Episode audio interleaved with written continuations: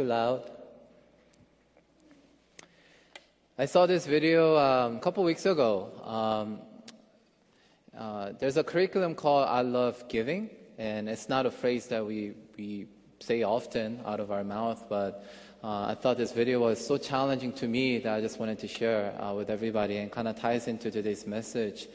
Um, I'll share a story to begin with, actually, um, kind of opposite to what the video was trying to do, uh, promote. Uh, so I like to talk about Ryan these days because, you know, he's going through that stage where he doesn't know what's going on a lot of times. He's just kind of doing whatever he wants to do. So one day he comes home after a church or runs to my wife. He was so excited and told my wife, the offering was free today. And my my wife was like, what do you mean offering was free? And apparently, I guess the teacher forgot to collect the offering that day. So the offering that we gave him to give to the, you know, basket, he used it to buy another lunch. So he was so happy that he got to eat two lunch for that day. And when I heard that, I was like, oh my gosh, you know, these people know that you're a pastor's kid and you're doing that already. I mean, you're not only ruining my reputation, but I mean, oh, come on. Well, you know, I kind of laughed at it, and it was cute. But, you know, I kind of thought about the story and thought about today's context of Acts chapter four. We're about to read it, but, you know, we're, we're going to talk about a community that shares, okay? Can you imagine this little guy, okay, four years old, just holding on to that dollar? I mean, what good is a dollar? I mean, at a church, dollar gets you lunch, but, I mean, elsewhere, dollar doesn't do much for your life, right? So he's dearly holding on to this dollar, right? And using it for his own purpose at age of four. He was very happy about it too. What about you and I today? What are you holding on to in your life so dearly that you're not willing to let go? Are you willing to open up your pockets, open up your hands, whatever you have that God gave you? Will you share that with people who are in need? You know, whenever we hear announcements asking, you know, whether, you know, donation, asking for donation, if you are willing to share, we have this, like, we kind of close our door, like, uh, not really, I don't want to share today. That's our nature. I think that is in our nature. But today, what we're going to see in today's context in the church of Acts, you'll see something totally different. And I pray today that we'll be convicted enough that we'll start opening up our hands to God and to our communities, to one another. All right, let's go to uh, Acts chapter four, verse thirty-two. So last week, Pastor Eugene talked about the power of prayer. And today, we'll look at an answer to prayer. The prayer that, that prayed together as a community. Today, it'll tell us how that prayer was answered. So today we'll go to verse thirty-two. It says, all the believers were one in heart and mind. No one claimed that any of his possessions was his own, but they shared everything they had. With great power, the apostles continued to testify to the resurrection of the Lord Jesus, and much grace was upon them all. There were no needy persons among them. For time, from time to time, those who owned lands or houses sold them, brought the money from the sales, and put it at the apostles' feet. And it was distributed, distributed to anyone as he had need. And then it introduces a person named Joseph, okay, called Barnabas. And it explains that he was a son of encouragement. And he sold a field and brought the money to the apostles' feet. So what we see today is a picture of a community that are willing to share everything. Not only share, but not claiming anything. They have the right to claim, but they choose not to claim everything as their own. So today, I want us to be convicted, not condemned. I think there's a difference between condemning, condemning and conviction, right? But I want today to be convicted by Holy Spirit enough that we'll start doing something different in our lives.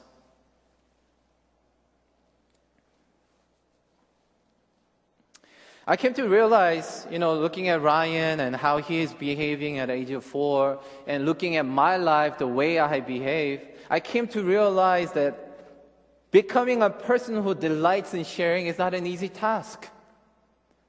I have the will in my mind, but every day in order to be that sharing person, it takes a lot of effort. It takes a lot of boldness. It takes a lot of sacrifice. Therefore, we can't do it by ourselves. That's why I say this is an answer to the prayer. Because the prayer they prayed, if you look at the, the, the paragraph before, is that when believers got together, they prayed for this. They prayed for boldness. Boldness to come upon their heart, to proclaim Jesus Christ, even in the midst of suffering. How did that come about? It came about because Peter, he went to the prison, but he was set free by the grace of God. And he, be, he came and the, the, the believers were there encouraged. So they got together, they prayed for more boldness. God, would you help us to become like Peter, become like John, just having that boldness and passion to proclaim your name. Even if it means that we are put into prison like that. And in the same way, so God answered that prayer by giving them boldness. As you see in thirty-one, it said, after they prayed, the place where they were meeting was shaken, and they were all filled with the Holy Spirit and spoke the word of God boldly. And that's the first answered prayer. When they asked for boldness to proclaim God's word, God gave them boldness through the Holy Spirit. And second thing that happened was God gave them boldness to become one together. You see, it was the same boldness, Holy Spirit, that brought them together. This is not a separate incident. It's another answered prayer by God. God gave them boldness to step out of their comfort zone, to be able to say, you know what, for your sake, I'm going to lay down my life by sharing everything I own. It's not mine anymore. It's ours. That takes a lot of courage. It takes a lot of boldness. So when they asked for boldness, God not only gave them boldness to speak forth God's word, but they got the boldness to share and start opening up their pockets.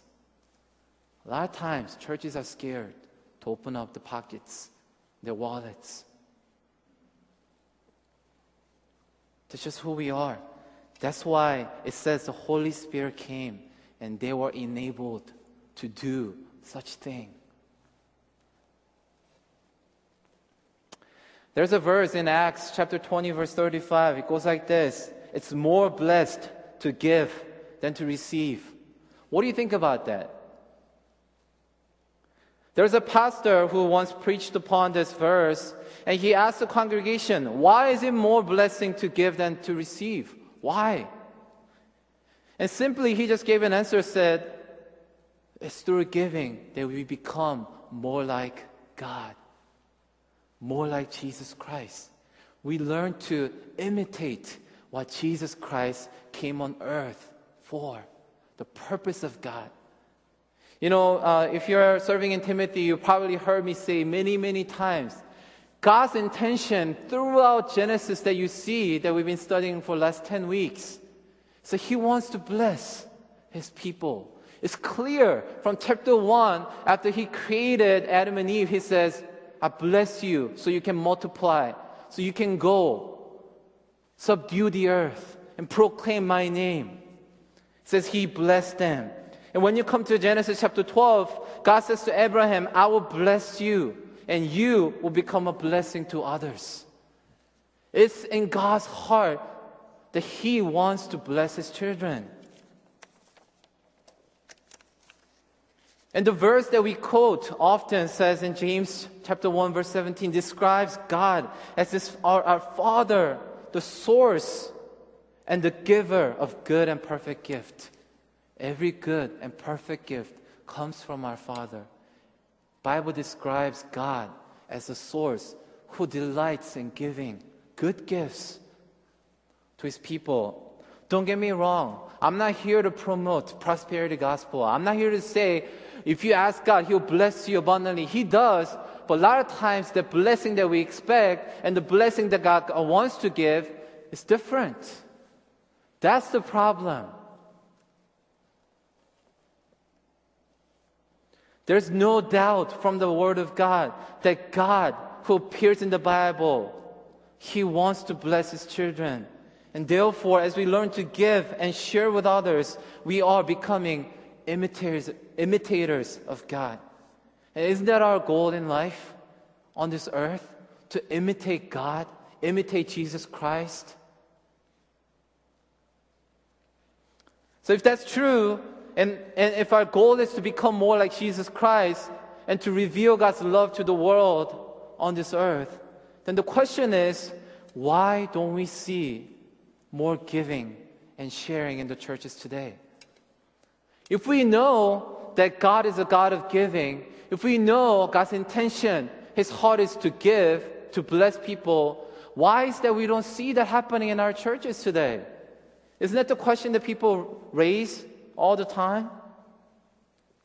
So that brings me to the first point in my outline. If you have the outline, uh, I encourage you to follow along. So the reality of the church community today is that our reputation is not so good. It's not the way it used to be. Why is that? The reason is we stopped giving. We stopped sharing. We're claiming things on our own instead of giving up the right to claim my own thing, just like the early church did. We're claiming more and more things on our own, so there's nothing left for us to give to the world. How in the world are we going to go and share God's love if we're all about me and us?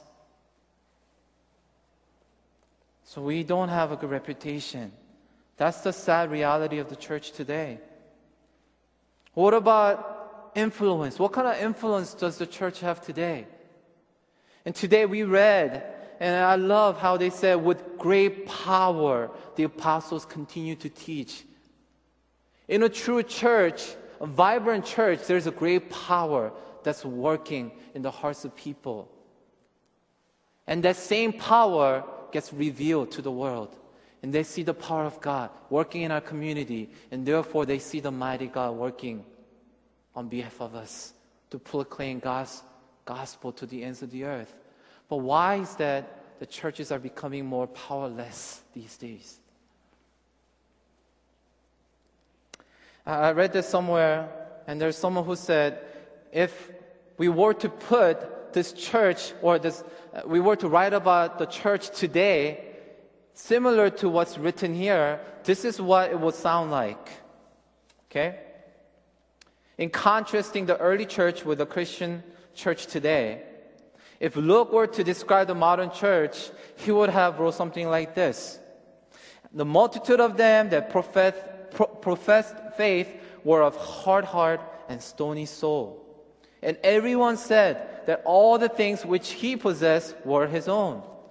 And they had all things in the fashion, and with great power they gave in to the attraction of this world. And great selfishness was upon them all. And there were many among them lacked love. For as many as were possessors of lands bought more and more. And sometimes gave a small part for public good, so their names can be heralded or praised in the newspapers, and distribution of praise was made to everyone. Where are we today in terms of your place in church? Does this description describe your life, our life, us as a community? I believe the reason why people are leaving church today is because we're not living out the truth of God in our lives. They don't see the difference between the world and the church. It's getting harder and harder to see the clear distinction between the world and the church anymore. Why is that? It's because we stopped doing our part. We stopped carrying on our calling to share, to become that channel of blessing to the world. It's because we have stopped being a blessing to this world. So let me ask you today, are you being a blessing to someone today? What about this past week? If you, if I ask you right now to name some people that were blessed because of you, how many names can you tell me? How many people benefited from your presence, from your existence other than your inner circle of people that you share everything with. Many young people are leaving church today because they cannot see the love of God that's being talked about, being practiced in the church.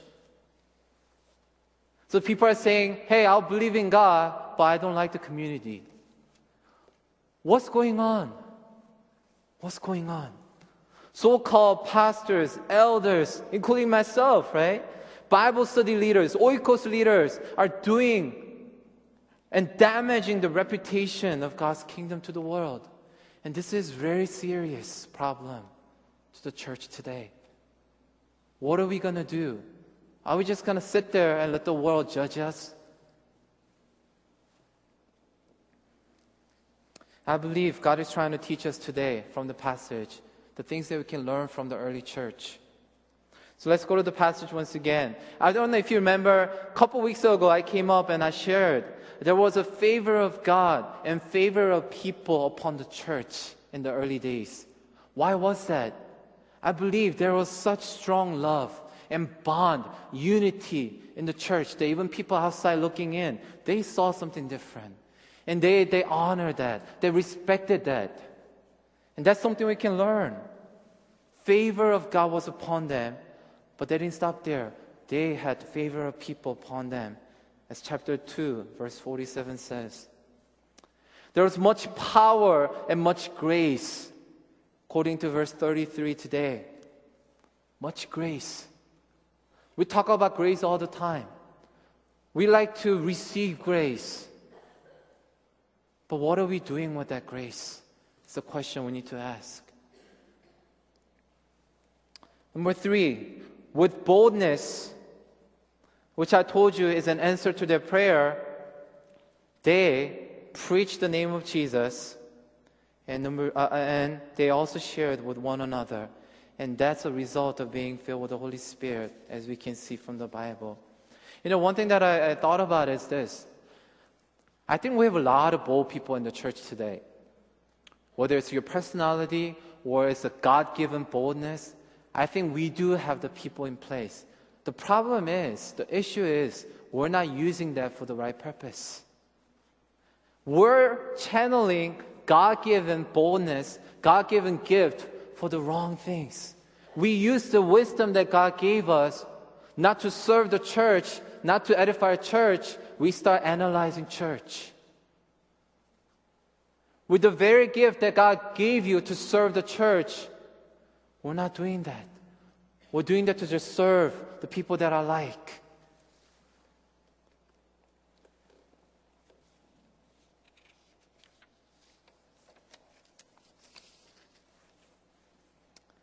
And I think this society promotes personal privacy a little too much. I think it's a little too much. People boldly proclaim their personal rights. And they say, hey, it's my right. Don't tell me what to do. It's none of your business. But you know what? When it comes to church, when it comes to community, everything is our business. When you suffer, when you do well, when you go through pain, it's my problem too. Why? Because God says in First Corinthians, we're called as one body.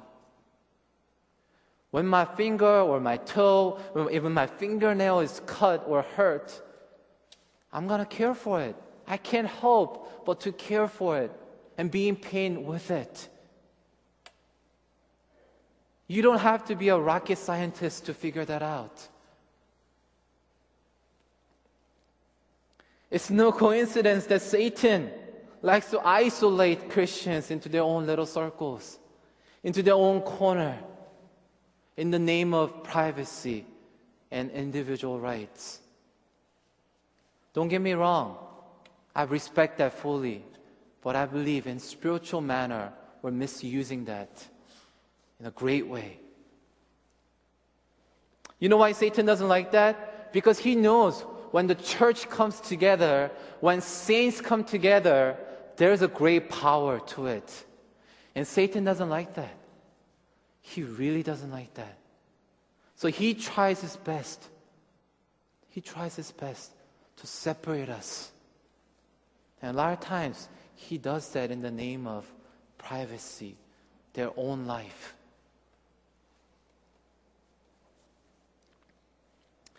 You know the song that goes, do you feel the darkness tremble when the saints join in one song? Something like that has to be sung over and over and over. Didn't you feel it today when the church came to worship together? There's great power. Do you feel like that at home when you worship by yourself? Maybe. But there's power when God's people come together with one vision, with one heart. That's the beauty and that's the power of this community. Church cannot be stopped when we come together in unison for the sake of the gospel.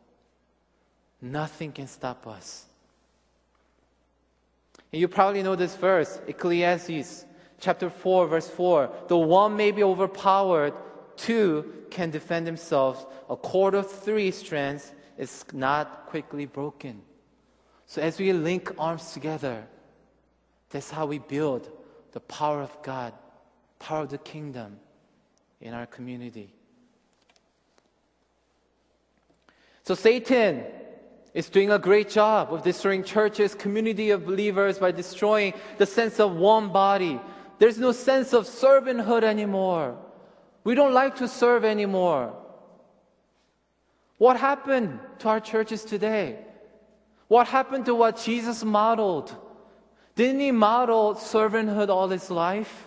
Why is that we always talk about self-entitlement, that I'm entitled to get something out of the church, that I deserve certain treatment when I belong to this community? Why is that we always talk about me, me, me, I, when Jesus is all about other people?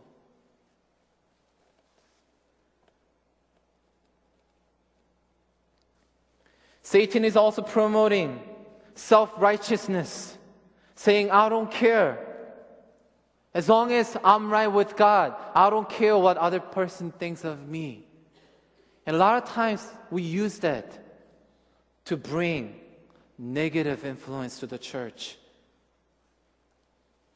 Did you know what we eat, what we drink, what we wear matters? Not only because it's right or wrong. Let's not go there. Let's not go there. But what we need to think is we need to think in terms of community. What I drink, what I eat, what I wear matters. Why? Because it matters to the community. Maybe not so much to me. And you have all the right as a person to whatever, do whatever you want as an individual. But when we come together as a church, we need to see everything through the lens of a community.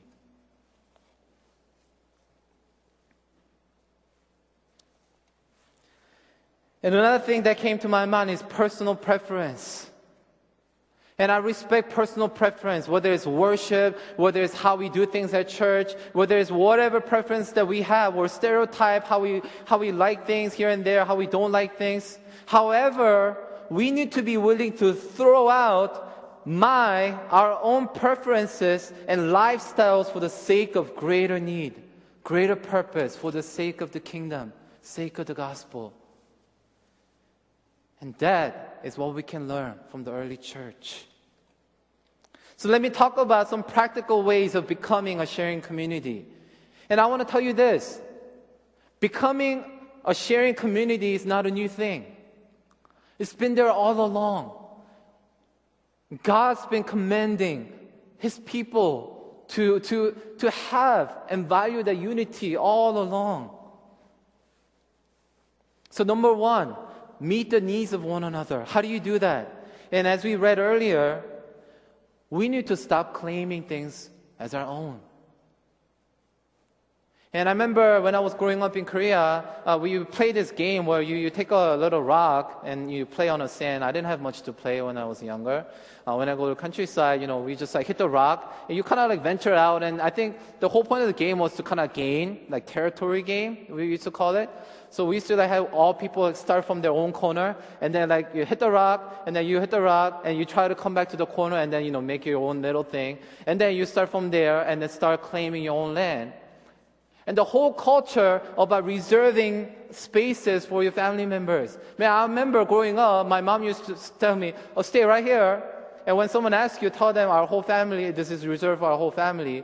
So in a way, I grew up in a culture where my, even my parents, not even intentionally, taught me how to be selfish, how to claim things as my own.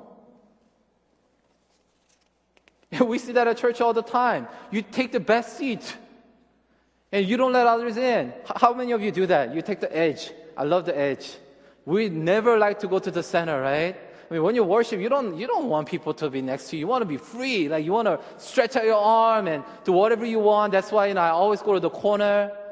Or maybe some people go to the corner so you can do something else during the service. But anyway, whatever the reason is, we don't like to give up. We like to claim things as our own. Man, talking about possession. Possession. I don't even have to talk about it. How often do we claim everything and we're not willing to let go? And this world and its standard will say such attitude, selfless mind, and being selfless and sacrificial lifestyle is naive. Because this world and its system is all about stepping all over another person so you can get the promotion. So you can get to wherever you want to get to. And if you start living a sacrificial life, people may label you as an indecisive person, someone who's weak. We see that happening all over, even at church. We don't like to give in. Why? Because we are at the center of everything. If we go back to all the issues that we face at the church, I am in the center. I am in the center of every problem. It's I. A lot of times, I just have to die. If I die, everything will work out okay.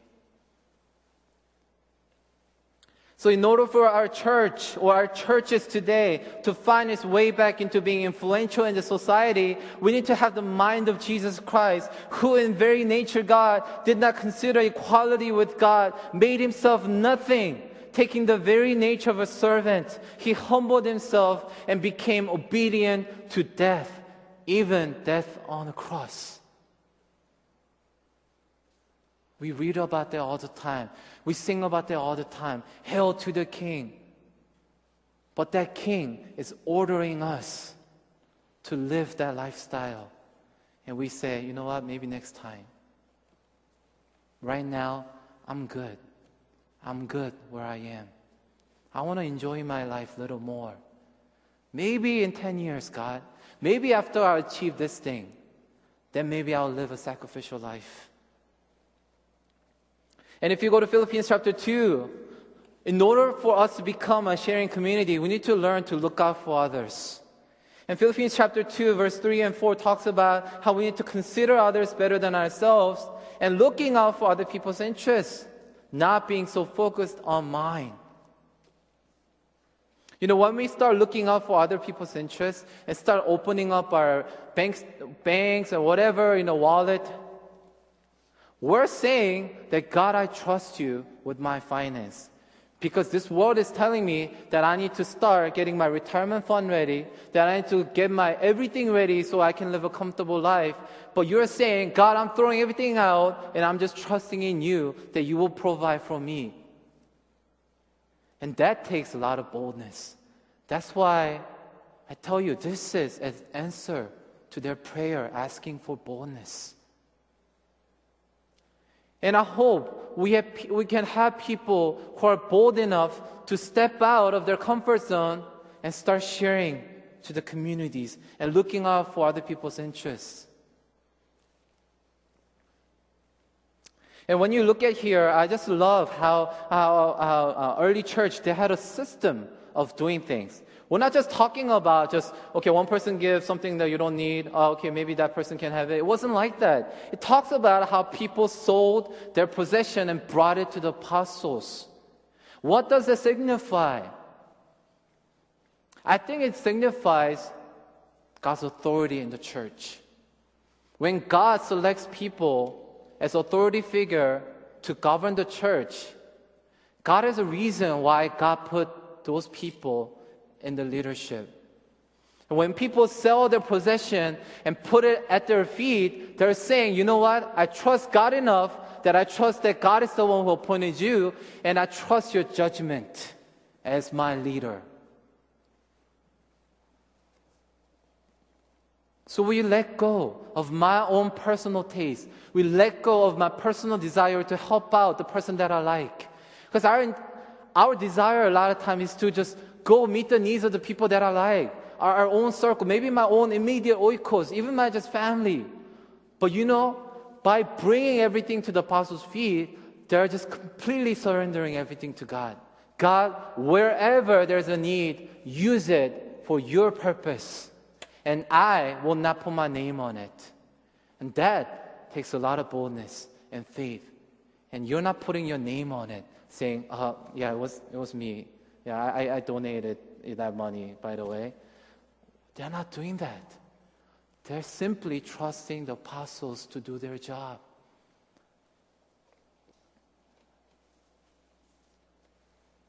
You know, I'm very encouraged because these days I'm hearing more and more, whether it's K C or E C, people are just getting ready to jump out and, you know, go out to the community. I mean, last week we had Faith in Action team. I mean, they've been like getting ready for uh, last, you know, one year, and then they just researched thoroughly, and they're now like just ready to jump out and serve the community. I'm so encouraged. And, you know, I had a meeting with K C uh, deacons yesterday. They're in charge of uh, community service, and now they're putting together homeless ministry. Like, you know, like we're getting ready to go out with Timothy. I mean, all across the board, things are happening. God is stirring up the hearts of our church people to not only look out for our own interests, but start looking outside our own circle. And I'm so encouraged. And I believe God is doing something among us. And I hope you can jump in and participate in that. You know, our job on this earth, just like Jesus Christ said, Jesus Christ said this, I simply see what my Father is doing, and I just participate in His work. What we need to do is the same thing. When God moves, we just have to jump in and participate in it. And that's what a person of discernment does. So I encourage you to get involved with Faith in Action team. They didn't pay me to uh, do this. Okay? I encourage you, I strongly challenge you to see how it's like to put your faith in action. It's not just a fancy name, but when you start doing that, you will start to see change of heart, change of attitude about everything in life. And let me ask, before I end, I'm going to ask the worship team to come up. In order to become a sharing community, we have to think about the next generation. I went to a conference uh, last week with uh, a couple of our elders and K C pastor and elders. It was a great time. It was a great reminder that we need to invest in our future generation. Not only talk about our relationship between K C and E C, a lot of times we're so caught up in talking about what, what are we missing out? How can we make ourselves better? And we've been missing out on the generation that were being raised up. So in order for us to become that effective sharing community, we need to start sharing to our next generation. What do we share? Pass on the inheritance of faith. I preached this morning to Timothy how Abraham not only passed down his inheritance, the material blessing, he passed down the inheritance of faith to Isaac, and he made sure before he died, getting, getting his servant involved, make sure that he doesn't go back where we came from. Make sure he carries on this calling that God gave us as a family. Abraham knew exactly what to do, how to invest in the future generation. So what about you today? What are you focused on? What are you investing for the next generation, for your kids? What are they getting from you today? If I go to your kids and ask you, what is that your parents give you? Would they just talk about material things? Is that all we're concerned about? how we just work our butt off and prepare a nice environment for them to live comfortably? Is that all we want? Or do we want more? Don't we want them to excel in serving and following after God, worshiping after God passionately? Is that your desire? It's my desire. And let's invest in them together. And Deuteronomy, as you know, heard many, many times, verse six, seven, commands us to teach and talk about God's commandment all the time. Whether you sit, stand, put a poster up in your door, do whatever it takes. Wear a bracelet, put it in their forehead.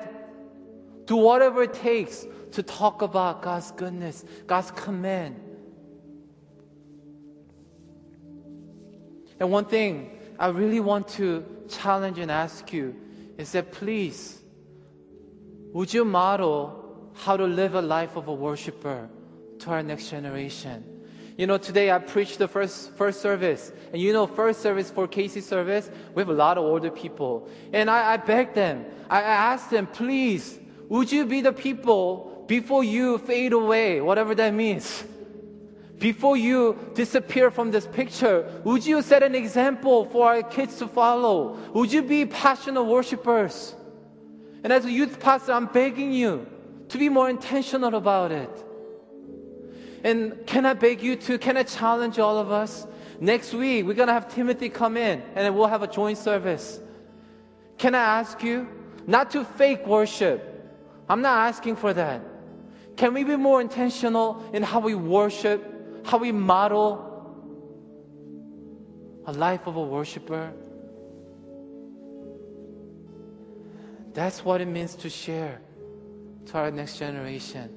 They don't need money. They're going to be a lot more smarter than us.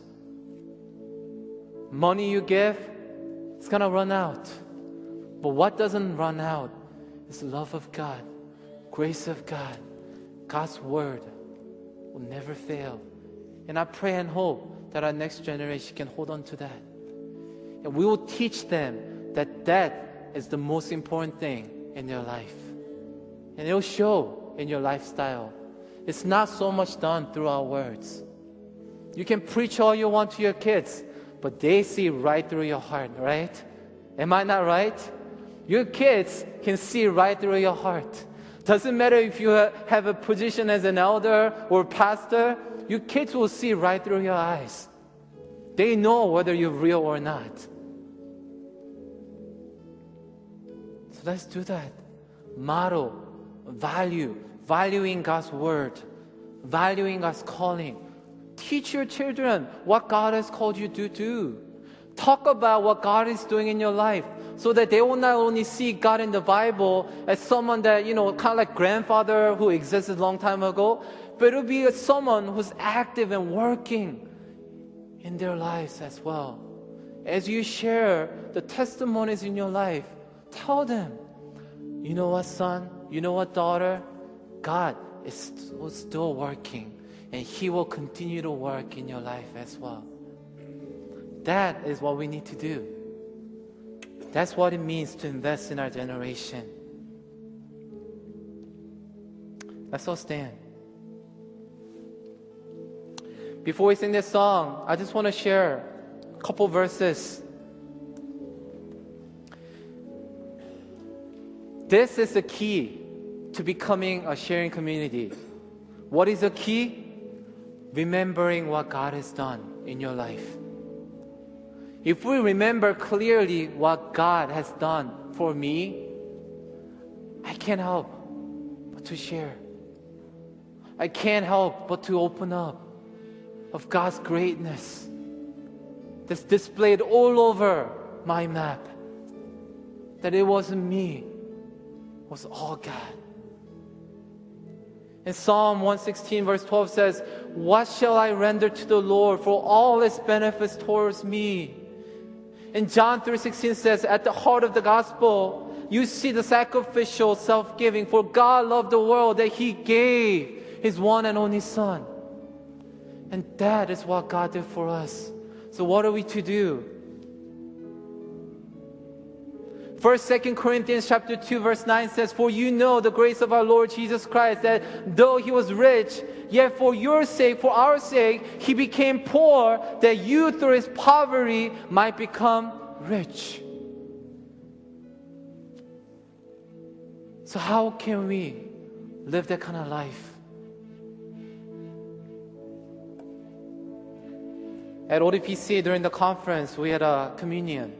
And today I, I thought about this actually. You know, when you do communion, you get the small cup, right? And you sit there and you pray, right? So the, the, the moderator or the pastor, he said, you know, just sit there, pray on your, pray on your own. So I was just sitting there. It's kind of like, you know, any other communion, right? And usually I just, you know, take it and just, you know, close my eyes and pray. But that day, for some reason, I just stared at the cup.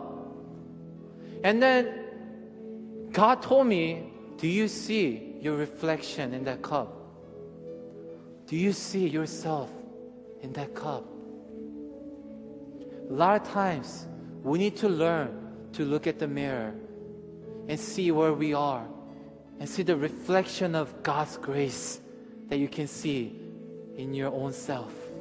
So that when you look at the mirror, that you're not just seeing your face, oh, I'm so beautiful, or I'm not so beautiful. We're seeing God's amazing grace. This is God's work. What I'm going through, this is all God. That reflection we need to be able to see. Let's all sing.